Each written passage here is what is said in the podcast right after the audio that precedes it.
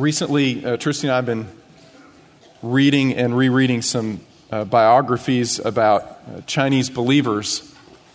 And one of the things that uh, has always struck me as I read these biographies is the sacrifices they make in order to worship. You know, in some parts of, of that country, uh, they're, where they're not allowed to worship freely, you'll have believers who they get up at one or two in the morning, maybe you know, blistering summer heat that remains all the way through the night, or it may be cold and wet winter, doesn't matter, middle of the night, they, they get out of bed, they put on their clothes, uh, sneak out of their homes, and walk for mile after mile after mile, or, or ride their bikes for miles to a secret location. Maybe it's a cave or a barn.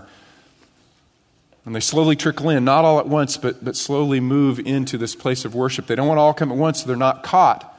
They move into this place of worship, and then for hours they, they sing and they praise and they study the Word of God and they uh, confess sin to one another.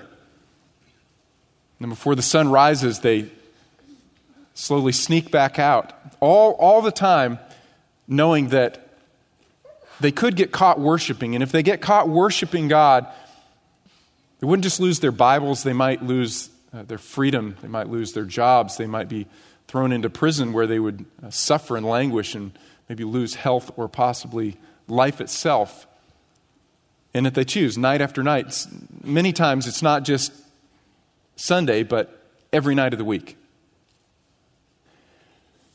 And I read that and I think, you know, if I lived in that setting, would I, would I say to myself, yeah, it's worth it to, to pull the covers back and to climb out of bed and to make the sacrifice and to take the risk because God is worthy. Would I, would I say, you know, I, I would like to say about myself, yes, but I don't know. Would I, in that setting, say it's worth it because God is worthy? I will do anything. I must be with God. I must be with God's people, no matter what the price. Know, it was easy for me to get up and come today. Matter of fact, you know, I have to.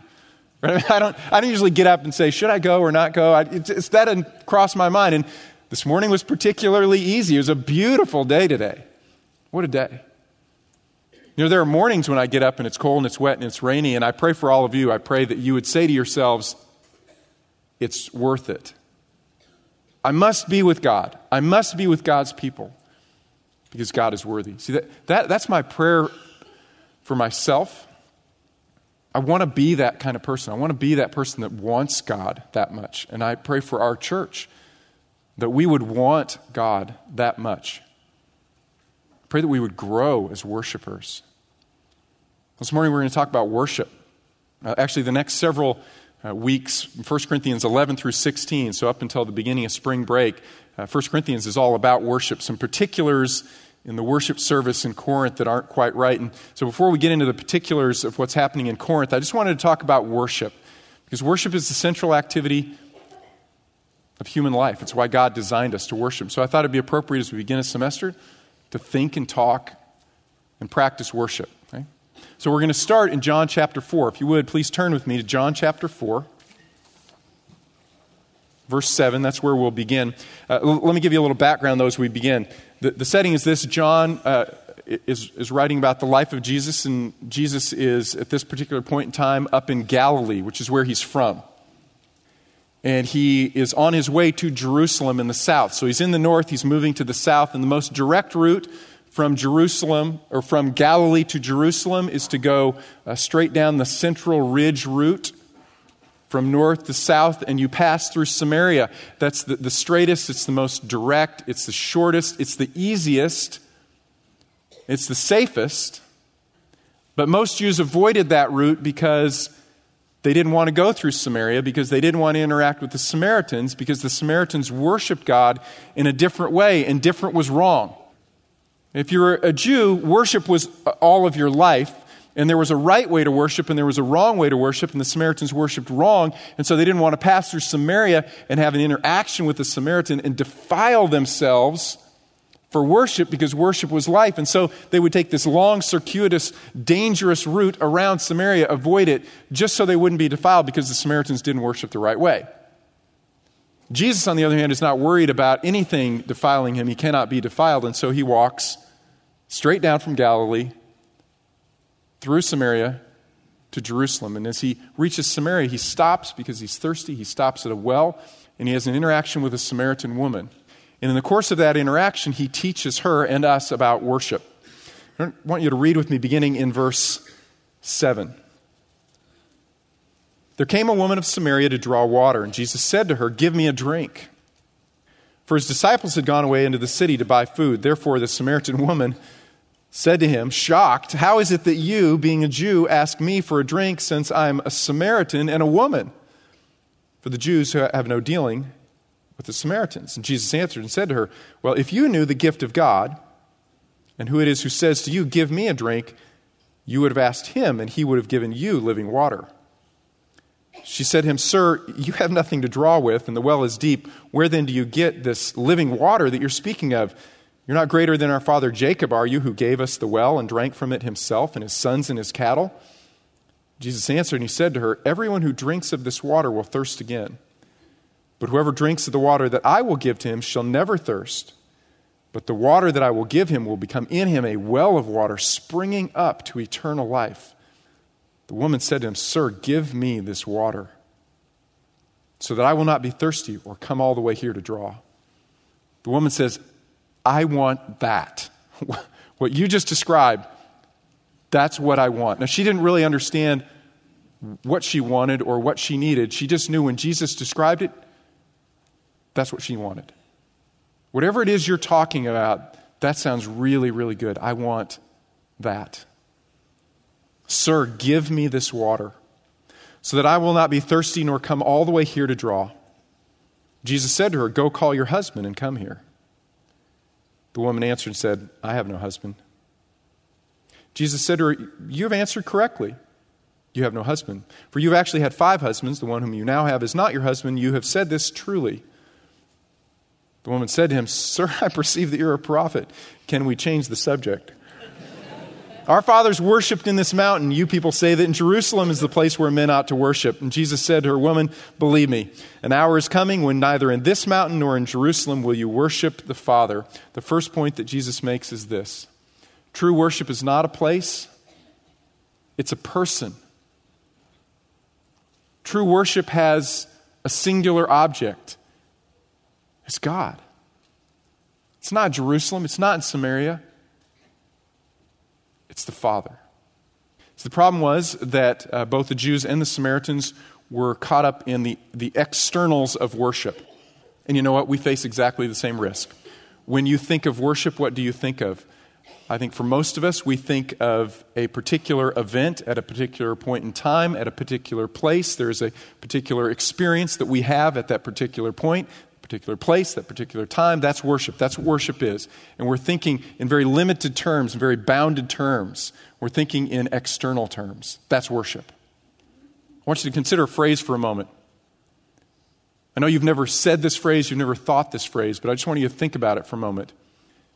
I didn't get anything out of worship today. Right? You've never said that, you never thought it to yourself. Right? That doesn't apply to us, but you've been sitting next to someone at some point in time and they said to you, and I just didn't get anything out of worship today. I want you to think about that phrase because it really makes no sense at all. I didn't get anything out of worship today. I didn't get anything out of the church. The church service just didn't, I didn't get anything out of church, the worship. Well, we are the church, right? So, what you're saying is, I didn't get anything out of us today. The, the greater area, error is, is that we think of worship as something that, that we should get, right? But worship is, by its nature, what we give to God, right? We proclaim to God and to those around us that God is worthy. So, the, the right question is what did God get out of our worship today? What God get out of church? What God get out of us who are the church. Was God pleased? Not what did I experience? Okay? Worship is not about a place, it is about a person. God is the focus. We are not. Donald Whitney said, regardless of what else we are doing, we are not worshiping if we are not thinking about God. We could be thinking about a whole lot of different things. When we come to this moment, and our goal is worship, but our minds are anywhere but God. The Italian poet Dante one time was worshiping, and he was so caught up in the worship of God that he forgot to kneel at the appropriate time. His enemies saw that he was standing, and he alone was standing, and they went to the bishop to attack Dante for this sacrilege that he hadn't worshiped properly, he hadn't kneeled at the appropriate time. And this was his response, his defense. He said, If those who accuse me had had their eyes and minds on God as I had, they too would have failed to notice events around them, and they most certainly would not have noticed what I was doing. There are all kinds of hindrances to worship, aren't there? There are all kinds of distraction. Maybe you're really concerned about some of the people around you. You're really concerned about what they think about you, even when you're worshiping. And it's very distracting to think about God because you're thinking about them, right? All kinds of hindrances and barriers. Or maybe it's something very simple. You came in this morning and you're tired. It's just hard to stay awake. I got it. I usually can stay awake reasonably well, but when I was sitting in your place, it's hard. Or maybe you're thirsty or you're hungry or it's too hot in the room, or it's too cold in the room, or maybe it's something more significant. There, there was a burden on your heart, and you brought it with you into this moment, and you just can't release it. Or maybe there's some sin that God has convicted you of, but you haven't yet said, Yes, God, you're right, forgive me. And so there are all kinds of distractions. You know, that is exactly where Satan wants you in this moment. He wants you to just go through the motions of worship without connecting with Him because you are distracted by so many things. And so maybe what you need to do right now before uh, we move on is just take a moment and say, God, please remove the distractions so that I can just think on, on you. Set my mind on you. Second, true worship is not the letter, but it's the spirit. Verse 21 Jesus said to her, Woman, Believe me, an hour is coming when neither in this mountain nor in Jerusalem will you worship the Father. You worship what you do not know. We worship what we know, for salvation comes from the Jews. But an hour is coming and now is when true worshipers will worship the Spirit, the Father in spirit and in truth. For such people, the Father seeks to be his worshipers. God is spirit, and those who worship him must worship in spirit and in truth. Uh, the leaders of the Jewish people uh, worshiped the, the letter of the law. You could almost say they worshiped the law rather than God. And they were, they were training the people, they were trying to create a culture in which, in a sense, the law was held actually above God who had given the law. And Jesus says, no, true worship is worship in, in spirit. My translation, that's a small s. I don't know what it is in your translation, but some translations have a small s spirit, some have a capital S spirit. Uh, which is it? Uh, I think honestly that Jesus was intentionally ambiguous. Is it the Spirit of God or the human spirit? I would say yes. Yes. Jesus explains. He says it, true worship must be in spirit because God is spirit. Not God is a spirit, but God is in his essence, in his nature, spiritual. God is a spiritual being. And so he made us as spiritual beings unique among all of creation, so that our spirit could connect with God's spirit. We could be in personal relationship with God. In fact, uh, when we are born into this world, we are born, according to the Apostle Paul, spiritually dead, which means not that we have no spirit, but that our spirit is disconnected. It is not drawing life from God. We are separate from God. That's what death means. We are spiritually dead, separated from God. That's how we're born into the world. But the moment that you believe that Jesus died for your sins and paid that penalty, your spirit comes to life, meaning God comes and lives inside of you through his Holy Spirit, and his spirit reconnects with your spirit and animates you, and so you are spiritually alive, so now you can worship. You are in relationship with God. That means true worship is spiritual worship. Practically speaking, what that means is you can go through all of the, motion, the, the, the, motions externally of worship but not be worshiping. You can sing loud, and you can pray, and you can praise, and you can raise your hands, and you can get on your knees, and you can put money in the offering plate. You can go through all those, those external emotions, but if you haven't connected personally and relationally and engaged with God in that moment, listen for the voice of His Spirit through the song, through the word, through what other people say around you. You're not listening and in tune and consciously engaged with what God is saying to you and speaking back to God, then you have not worshiped. You've just gone through the motions of worship. Okay? And that was the problem for the Samaritans, it was the problem for the Jews, it is the problem for us. We just get up on a Sunday morning just because it's habit. We don't stop and think, why am I going and what am I doing and what's the point of all of this? It's to stop and take a moment and, and really connect with God. Third, true worship is true worship. It's worship in truth. Jesus said, You worship what you do not know, we worship what we know for salvation is from the Jews. But an hour is coming, and now is, when true worshipers will worship the Father in spirit and in truth.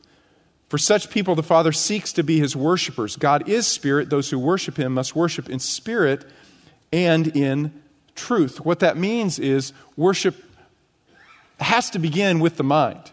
You have to think right thoughts about God, or you're not worshiping God. You're worshiping something else. That's why Paul says, be transformed. How? Through the renewing, the regeneration, the refreshment, the enlivening, the invigoration of your mind. Think rightly about God, or you're not worshiping God. Richard Foster once said, to think rightly about God is, in an important sense, to have everything right. What he means by that is thinking rightly by, about God is the beginning point of true worship. Okay, that sets the tra- trajectory. You are thinking rightly about God. Now, let me visually illustrate for you. Everyone worships. Okay, everyone worships something because we're spiritual beings. We will worship. But it might not be true worship. It might not be accurate worship. It might be false gods. It might be self. It might be science. It might be something other than God. But you will worship because there's something in the human heart that needs to praise and proclaim the greatness of something that is more than ourselves, even. We will worship. A.W. Tozer once said, The essence of idolatry is the entertainment of thoughts about God that are unworthy of Him. So, true worship begins with true thoughts, truth about God. And in John's gospel, Jesus is the truth. John chapter 14, verse 6, Jesus said, I'm the way, I am the truth, I am the life. No one comes to the Father but through me. You want to worship truly? Here's the starting point it's Jesus. And maybe you came this morning and you just you didn't really understand that. Maybe you didn't think consciously about why you're coming. Maybe you came because a friend invited you. And you didn't want to disappoint that friend or lunch was promised afterwards and they're paying. I don't know. Maybe you just you just showed up but you didn't understand that if you want to worship God, there's just one way to worship God, and that is through Jesus. He's the only access point. He said, exclusively, it's me. I am the way. I am the truth. I am the life. If you want to worship the Father, you must come through me. And so this morning, maybe your decision is to start at the right point and say, Jesus, I believe. I believe that you died for my sins and you made a way that I can be connected with God and I can have relationship with God and I can proclaim God's worth because of Jesus. Let me encourage you if you've never made that decision, right where you sit, you have to close your eyes. You don't necessarily have to bow your head. You can speak in your heart and your mind to God and say, God, thank you. I believe in Jesus. That's truth. True worship also, though, engages the emotion. We're spiritual beings, we're relational beings, we are emotional beings by nature. Relationships are emotional. Isaiah chapter 29. God said, This people, my people, they draw near with their words and they honor me with their lip service, but they remove their hearts far from me. And their reverence for me, their worship, consists of tradition learned by rote. God was speaking in Isaiah's day to a generation that knew the Bible. They had memorized massive portions of it, and they had recited it but they didn't love God. And what did God want from them? He wanted love. He wanted love. Compare this to the psalmist, Psalm chapter 42. He said, As the deer pants for the water brooks, so my soul pants for you, O God. My soul thirsts for God, for the living God. And then he says, When can I come and appear before God in the temple? When can I go to worship? I long to be with the people of God, and I long to proclaim the worth of God with and to God's people. That's what I need. That's what I long for.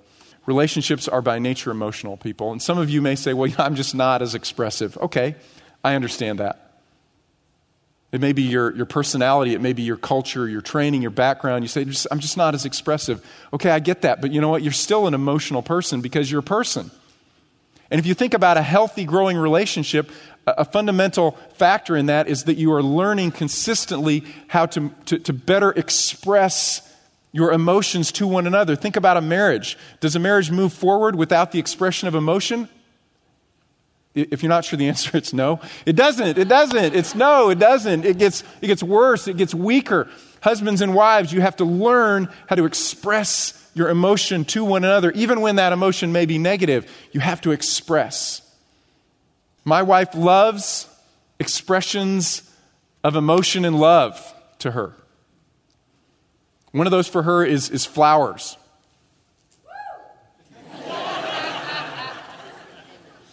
I don't get it. Right? I mean, I go, you know, you cut it, it dies. I know there's a little packet that makes it live another five hours. You know, I go, how about a shrub? How about a shrub? right? Because you bring the shrub home, put it in the ground, it lit. You know, in the next year, you still have this expression of love in the front yard.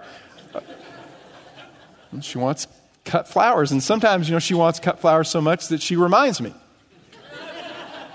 She had a birthday in January, and she said, you know, for my birthday, I would like flowers. And, you know, I, I don't mind that prompt at all. That's a wonderful thing because I forget. And I want to show her that I love her. So she said, for my birthday this year, I would like some flowers. So that, and I haven't seen carnations in a while. I would like carnations. I'm on it. Because I want to show you that I love you. So I go to the store, and you know what I do? Because I love my wife, I think about what I'm buying for her. I'm not kidding. I actually think about it. I don't just walk in go, you know, speed check out, got it. I don't even have to talk to anybody. I, I, that's not how I do it. I stop, I go, which would she like? You know, they don't have carnations, but this has a carnation in it. So, you know, because I put thought into that, I have engaged with something that's going to make her feel loved. So I actually picked out two bundles this year for her birthday. One had carnations, and one she said, because I like that one. And I came home, and you know what? I didn't walk in the door and go, here you go. Love ya. Don't you feel loved? You wanted flowers. Here are your flowers. Whatever, right? No, I took those flowers and I said, they didn't have carnations, but look, this one has carnations in it. And I also got you these because they look so fresh. And I wanted you to have them. I knew you would enjoy them. okay. The point is this what she really wanted was not simply flowers. I could have given her flowers in a way that would not express love. What she wanted was love. She wanted an expression of emotion, my love for her. She wanted me to engage. Okay? That's what God wants from us. He wants us to engage. Now, that being said, you can still worship if you don't have positive emotions all of the time. Okay, this uh, Psalm 42, you know, the setting is this the psalmist is lonely and isolated and blue, depressed. And so he takes that to the Lord. He takes that to the Lord. It's not a positive emotion. And if you read the Psalms, which, right, the Psalms is the hymn book, right, that red book sitting in front of you, we got a red book, they had the Psalms. That's their hymn book. It's poetry set to music. This is what they sang. And if you read the Psalms from, from the front to the back, one of the things you're going to notice is they're not all positive. Actually, a lot of their songs are negative. You know, there's, there's fear and frustration and confusion and anger and sadness and depression. And let's put all of that into poetry and sing about it. right? I have noticed that we don't do that, right? You can't find a Chris Tomlin song that's about anger, anger, anger, depression, depression, depression, right? I mean, why? Well, you know? He's going to buy that one Let's do the, only do the praise songs where we're, we're happy. Right? It's not how life works. Okay? We have emotion, we are emotional. It's not always positive, but even all of those things can be brought into worship with God. It may even be that you're bored. You say, I feel bored, God. There are other things that really just are more exciting to me at this moment. We'll take that to the Lord and say, Lord, I'm bored. But I know that you are greater than all my hobbies, all my interests, all my distractions, all of these things that grab my heart. You're greater because you are creator of all things. You're creator of the beauty. And all of a sudden, you've moved yourself into worship. Okay? Worship is mind, worship is emotion, worship is body. 1 Chronicles 13, verse 8 David and all of Israel were celebrating before God with all of their might. Uh, literally, literally, the word is strength. Oh, man, they were, they were sweating in worship. They were into their worship. Deuteronomy chapter 6 is, is the central passage defining uh, God, his nature, and Israel's relationship with God. And it says, Hear, O Israel, the Lord is one God, and you shall love the Lord your God with all your heart, with all your soul, with all your mind, and with all of your strength. Worship God because the body is the only tool through which you do anything in life, and so it is the tool through which you worship. And so you are commanded to use your body. Lift up your hands in praise, bow your head before God, bend your knees, fall on your face. You know, in fact, the, the word for worship, Hebrew and Greek, the fundamental word means fall down. So, for as long as God has been revealing himself in proper worship to his people, he has told his people, fall down. In other words, that's not cultural. That's how God has always commanded his people fall down, engage, get into worship. Why? Two reasons. First, because the posture of your body reflects what's going on in your heart. You know, if, I'm in a staff meeting and I go, you know, and I cross my arms and my eyebrows go up, I'm sending a signal, sometimes very intentionally. I'm not buying it, right? Mm, I'm like, no. What's going on in my heart and my mind is reflected in my body. I have a staff member, no names will be mentioned, but when he gets frustrated in staff meeting, he will lean down and drop his head onto the table. And if he's really frustrated, he'll, he'll let it hit. You know, he's trying to. So, what do you really think? You know? When I want to communicate to my wife that I'm listening and I love her, I don't cross my arms. I lean in. I lean in. I engage my entire body because posture of my body can reflect what's happening in my heart. It's a reflection. I remember going to a, a symphony one time in Dallas, Dallas Symphony Orchestra. Phenomenal performance. At the end of the performance, man, everybody, they just leapt to their feet. I remember the setting.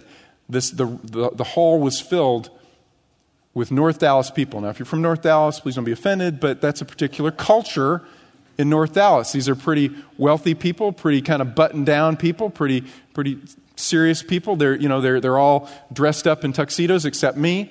But, you know, this is, that, this is what we've got going on. Uh, they came to the symphony you know. But when the symphony finished, it was so good. It was so well done. They couldn't contain what was going on inside their hearts. And those, so these, these otherwise staid people just leapt to their feet. And you know what? They actually clapped. They clapped. And they didn't stop clapping. And some of them even yelled. It was amazing. Bravo! They yelled. And I, you know, I was thinking, someday I would love to finish a sermon and somebody goes, Bravo! Yes!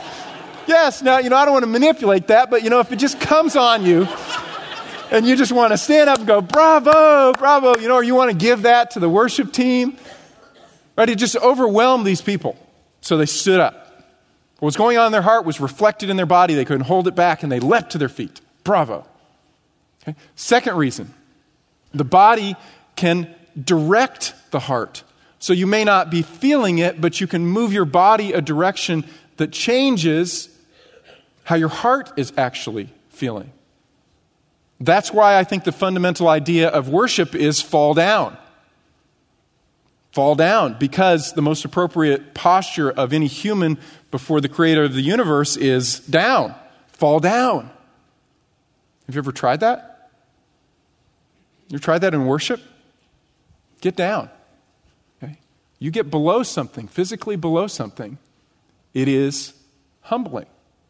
So when the word says humble yourself, it's not just a mental exercise. Humble yourself, get low. When a Jew would sin, conviction came, They would take off all of their comfortable clothes and they would put on sackcloth. It's like a burlap sack. It's something very uncomfortable. And they would go outside and they would go to the ash heap where, where all of the ashes had been, had been dumped from their fire. And they would sit in a burlap sack in the ash heap and then they'd throw the ashes on their head. Because they were choosing to put their body in a posture that was very humbling and humiliating. And I was thinking last night, so I was going to sleep, and thought, huh, that'd be an interesting experiment, wouldn't it? Try that. Feel a little convicted of sin? Burlap sack, ashes. Interesting. Kids come home. Mommy, why is daddy in the sandbox? daddy sinned. There's dad. I don't know. I had to, I don't know. I don't know. Okay, I don't know if I can go there. Okay? Posture your body reflects what's going on in your heart. Posture your body can direct your heart, it can move your heart to a different direction. And so you engage every part of you. Now, for some of you, that may feel really foreign, again, because of your personality or your culture or the, how you were raised, whatever, but I encourage you to, to start in private. Try it. Try it. Bow your head. Get on your knees. Get low. I encourage you to, to feel freedom in here. God's calling you to lift up your hands, lift up your hands. If He's not, that's fine too. If He's calling you to come down front and kneel and pray and confess, or friend needs prayer, come, move. You know we have a culture here that we're buttoned down a little bit. And it may be that God's calling you to stretch, or it may, it may not. But the point is that when you come to worship, you are engaging with God and you need to listen to what God is telling you to do, and so do it. Okay, do it because worship is between you and the Lord. Not all these people around you, but between you and the Lord. And I want you to engage. True worship is the mind, it's the emotions, it's the body, it is the will. When you worship, it changes you and it changes the choices you make. I love this quote from William Temple, former Archbishop of Canterbury. He said, For worship is the submission of all of our nature to God, it is the quickening of conscience by His holiness the nourishment of mind with His truth, the purifying of imagination by His beauty, the opening of the heart to His love, the surrendering of will to His purpose. It is your entire being, it is all of your life. It should be everything that you do engaged with God and proclaiming His worth. That's true worship. Fourth, true worship is not performance, but it is participation. I want you to hold your place in John 4 and turn back to Exodus Exodus chapter 33, verse 7. Exodus 33, verse 7. Now Moses used to take the tent and he pitched it outside the camp. Okay, this was the, the sanctuary, this is where they worshiped. He would take it a good distance from the camp and he called it the tent of meeting. And everyone who sought the Lord would go out to the tent of meeting, which was outside the camp. And it came about whenever Moses went out to the tent that all the people would arise and stand each at the entrance of his tent and gaze after Moses until he entered the tent. Whenever Moses entered the tent, the pillar of cloud would descend and stand at the entrance of the tent, and the Lord would speak with Moses.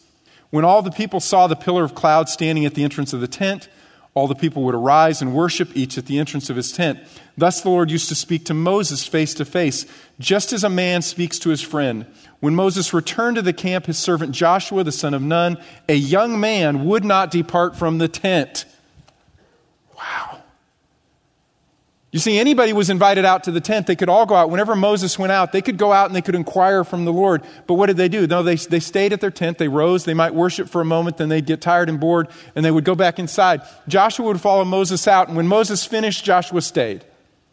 He said, I've got to have more of God. I've got to be with God. In my opinion, the reason that Joshua was chosen to succeed Moses was not because he was the biggest or tallest or strongest or smartest or the best military tactician, but he was the best worshiper and he started as a young man.